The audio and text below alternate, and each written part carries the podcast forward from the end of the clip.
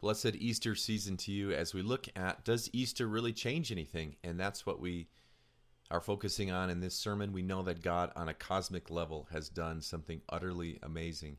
But what does that mean for our daily lives? This sermon was originally recorded at Castle Rock Middle School, April 5th, Easter Sunday, 2015. In the name of the Father, and of the Son, and of the Holy Spirit, amen. Uh, it is so great to have every one of you with us. Uh, God says where two or three are gathered together, there He is with them. This probably doesn't feel like church, but we know the Holy Spirit is with us. Jesus is with us here as we bring His praise.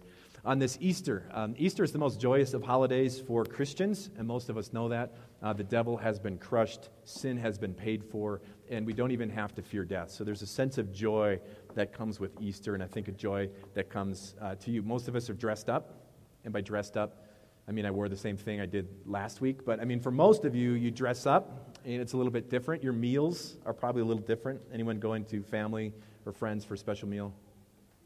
Both of you are. Okay, that's fantastic. I just talked to someone. Their, um, their Easter tradition is to have king crab legs. I'm like, that's an Easter I want to go to. This sounds like a good deal. And it sounds very uh, traditional, especially since Jewish people can't eat shellfish. But we're not going to worry about details. Um, we're, you know, I won't, I won't get on them because we're serving ham croissants after church and they can't have ham either. So the original people probably would have celebrated with lamb, of course. So we have special food. Uh, we get together with family and friends. The weather is nice out. Uh, you travel a little bit and you start to enjoy this, this thing that we call Easter. What an amazing thing it is. The, um, uh, Easter's not always, though, I think, like full foot on the, the gas pedal of joy. Unless you're, if you're older than five, you know that most days aren't like this, right? Most days you don't get up and you get cheesy potatoes and get jelly beans. I'm guessing. For most of us, that's not kind of how it works. And in fact, I just read something that said one out of 10 Americans, in fact, it's probably the opposite, one in 10 Americans are on antidepressant drugs. One in 10. Lots of people that I know. And that may seem like a lot. Maybe you're saying, like, I'm surprised more people aren't. What does it say? It says that days aren't always like super awesome, and days aren't always go find your Easter basket. It means uh, there's plenty of days you wake up and you say, there is something that is just not so awesome about today. You read about like theater shootings, ISIS that we deal with today. You read about all these bad, awful things in the world. Not every day is so awesome. So I'm going to ask you to do something. Uh, normally, I don't make you feel awkward that I know of. Um, so for 30 seconds, I'm going to actually look at my watch. I want you to think of something like you're dealing with now that's really been a struggle. What is something that you're, you're wrestling with now? Is it a relationship? Is it work? Is it um, a past sin that you're struggling with? Is it your faith that you're wondering that's kind of going up and down? Just think for 30 seconds. I'm going to look at my watch. It's starting right now. Just think of it. You can write it down, uh, but I know most of you actually won't write it down. But now to prove me wrong, you will write it down, which is awesome. So you get about 20 seconds. Just think about what, what is something that's really hard something you're struggling with, and you're thinking, like, does,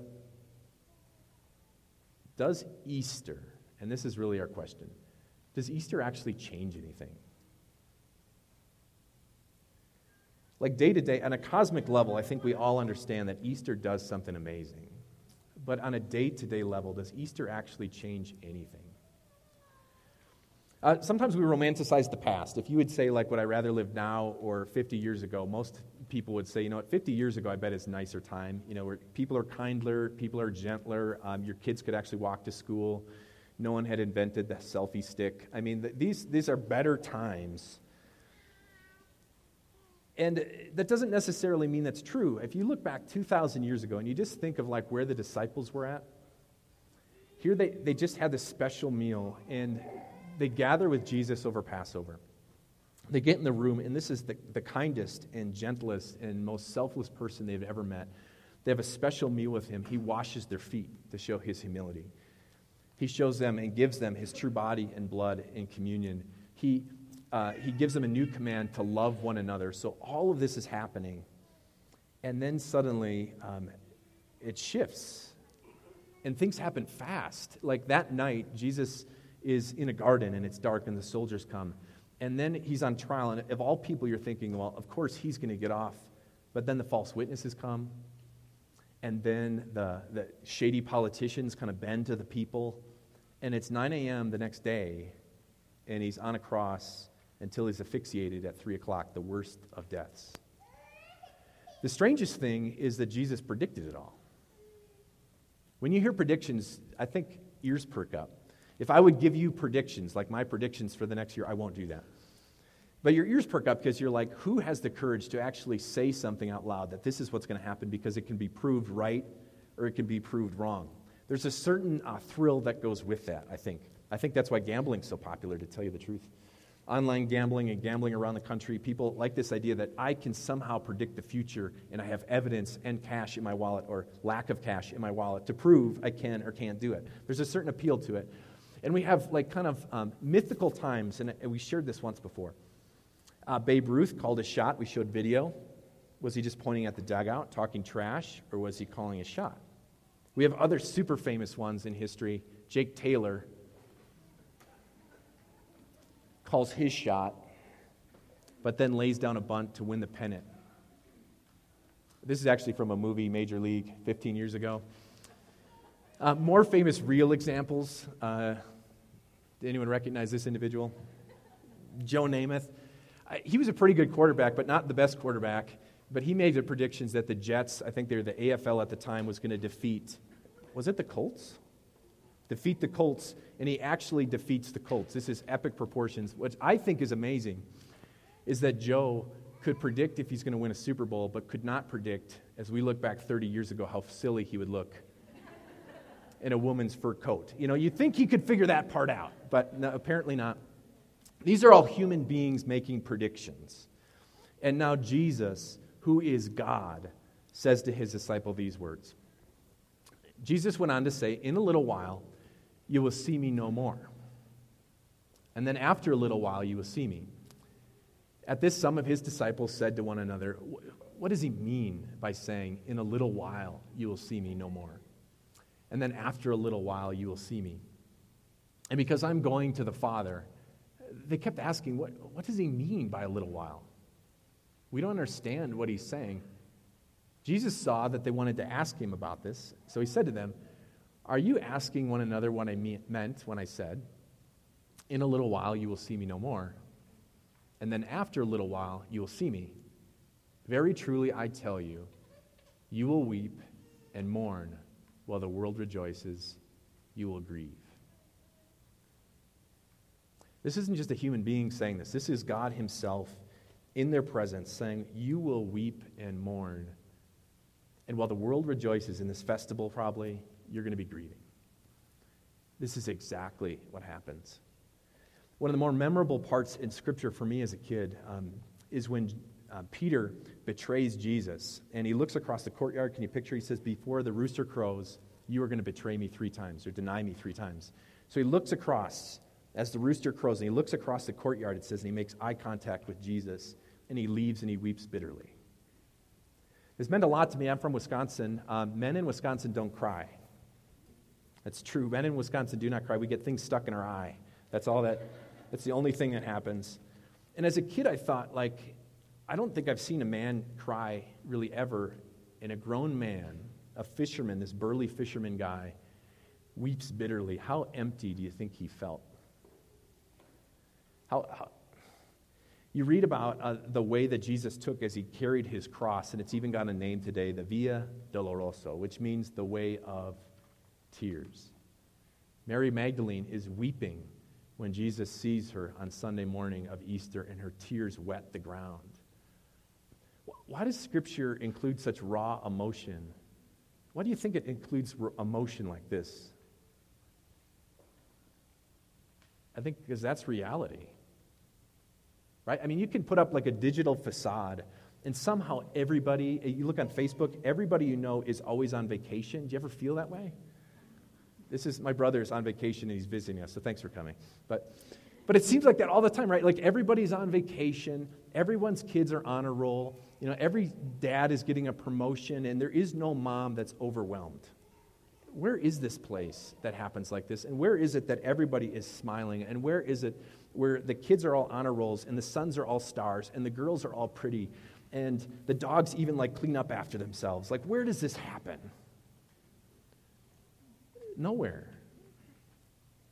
And when I said just take 30 seconds, and I know that was an awkward thing, I bet you could think of some things that have probably brought you some tears, some disappointments this year. And the trajectory of your life is not quite going the way you want it.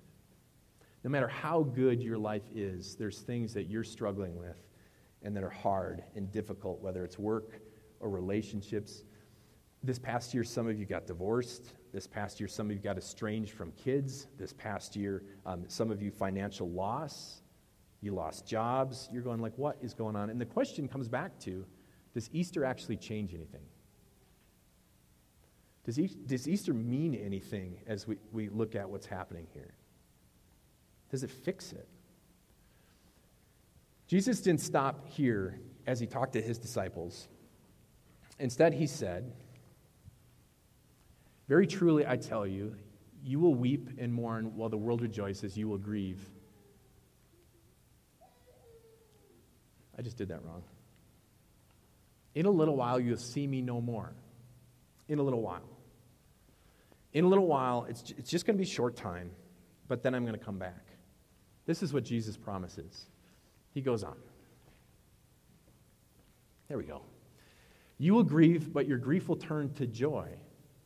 A woman giving birth to a child has pain because her time has come. But when her baby is born, she forgets the anguish because her joy that child is born into the world. So with you now is your time of grief. But I will see you again, and you will rejoice, and no one will take away your joy. Now, Jesus doesn't say, and I, and I get this, as a Christian, we often say these kind of things, like it, eventually it's going to be better, right?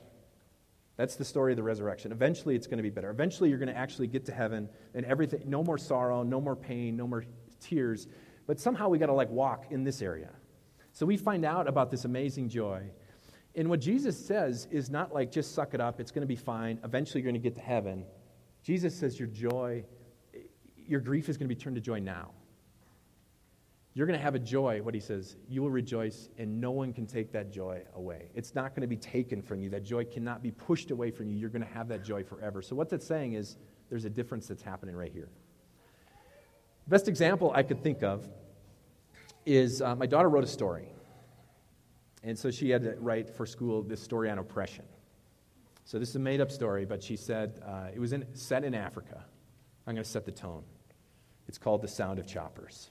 So it's set in Africa. And the, there was this, uh, this kind of, what would you say, warlord took over this village, and they separated boys and girls. And she thought her brother was killed, her brother Kilo. And so, in, in, I didn't say it was super dramatic. The women were forced, chained to stoves to cook. You know, that could have been a little more dramatic, but, you know, they, so that's what that was happening to the ladies. And then the boys, they assume, either had to fight or die. So the story continues, and, the, and it follows this uh, person who's black ops, comes all the way to Africa to like kind of scout the scene out and save it, and she's saving the girl. And on the way out, as the choppers come, over that, the, the warlord is saying to this kid, Who are you? What is your name? And he says, My name is Kilo, which is the name of her brother. And, but what I'm saying is, is there immediate fulfilled joy at that moment? I'd say no. I'd say no. I'll give you a sillier example. You ever lose your wallet? Lose your purse? Lose something even more dear to you? More dear than your child, like your phone? Yeah, and you're, you're like, where has this gone? And you're like really worried about it. And then you call someplace and you're like, hey, is my phone there? And they're like, it's not here. And you're doing like, find me, find my phone. And you're listening for beeps around the house and you're searching everywhere. And then uh, you call somewhere and someone's like, hey, I found your phone there's this moment where you find that out. It's this moment of joy, right? That you have it, but that joy is not complete until it's actually in your hand. Do you feel that way? Like if you forgot your kid at the grocery store, right? You'd feel bad, and there's this, and you call and they said, "Hey, we have the." Oh, let's just make it autobiographical. Your kid gets lost on the ski hill again.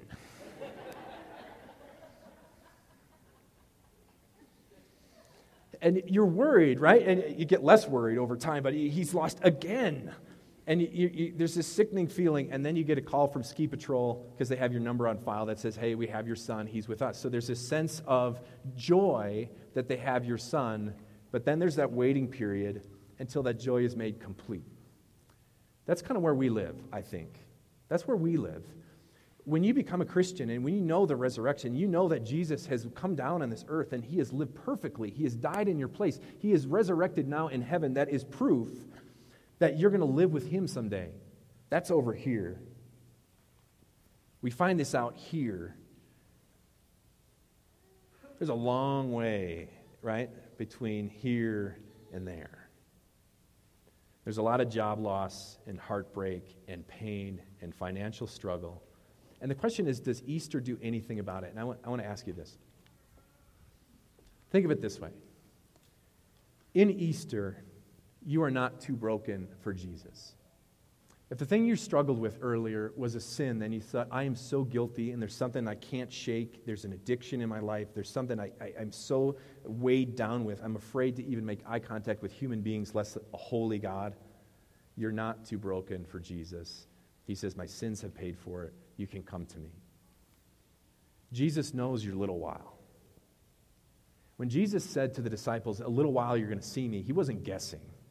This is the God who created the earth. This is the God who pushed things in its places. This is the God who knows how many hairs are in your head. He knows your little while.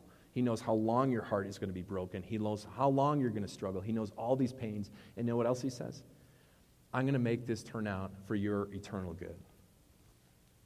You don't need to fear even death. I was a new pastor. You're probably saying you're still a new pastor, but I was really a new pastor. And so I get out of the seminary, and you don't really know what you're doing. They don't tell you that at the sem. You learn that by experience. You're like, I don't know what I'm doing. So you remember, um, I went to see Marlene, who had cancer. I was knocking on doors, and then I sat down with her. She had cancer. She was going to die. Um, I didn't know it within six months. And they said at SEM, like, if you're stuck, what to do. Now you guys know my trade secret. You just say, Are you afraid to die? So if we're just eating donuts later and I'm out of conversation, I'll be like, You afraid to die? Um, so that's what I did with Marlene. You know, I didn't know what to do. And so I asked her, and she says this Pastor, what's there to be afraid of? When I fall asleep, I'm going to wake up in Jesus' arms. You don't even have to fear death. But what's so beautiful about that story and, and why I'm so jealous in ways of Marlene is because we're here or here or here or here or here. She got to be right here and see that fear taken away. Does it change what happens in the middle? So I'm going to ask you to do this experiment one more time. 30 seconds. You thought of something that is really a struggle. You thought of something that's weighing you down. You thought of some situation that's really difficult. Think of it in two ways. How would I feel if I didn't know all these truths about Jesus? And think about the other end. What if you didn't know about the resurrection? What if you didn't know where you're going to go on the last day? What if you didn't know that Jesus loves you and cares for you and you can pray to him?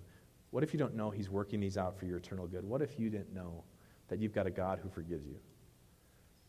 Easter doesn't take all these little pains away, but it does give us some perspective to step back and say, I'm loved by a God no matter what happens on this earth. And there will be a day, someday, when all our pain, all our sorrow, and everything is gone away. Amen. Heavenly Father, Son, and Holy Spirit, uh, we are in awe as we look at Easter, a day of joy. Our little whiles sometimes seem like long whiles, but we know our grief is turned to joy. Um, we know the disciples' grief was turned to joy when they saw Jesus. And we can too look at our Savior. We can listen to his voice and his, your word. We can receive the sacrament, his true body and blood. We're reminded of the true joy that we have, and it's a joy that's felt even this day, a joy that runs so deep and high in our life that all our suffering on earth, are, they don't go away, but they're put in perspective that we live in just a little while before ultimately wake up in your arms. Amen.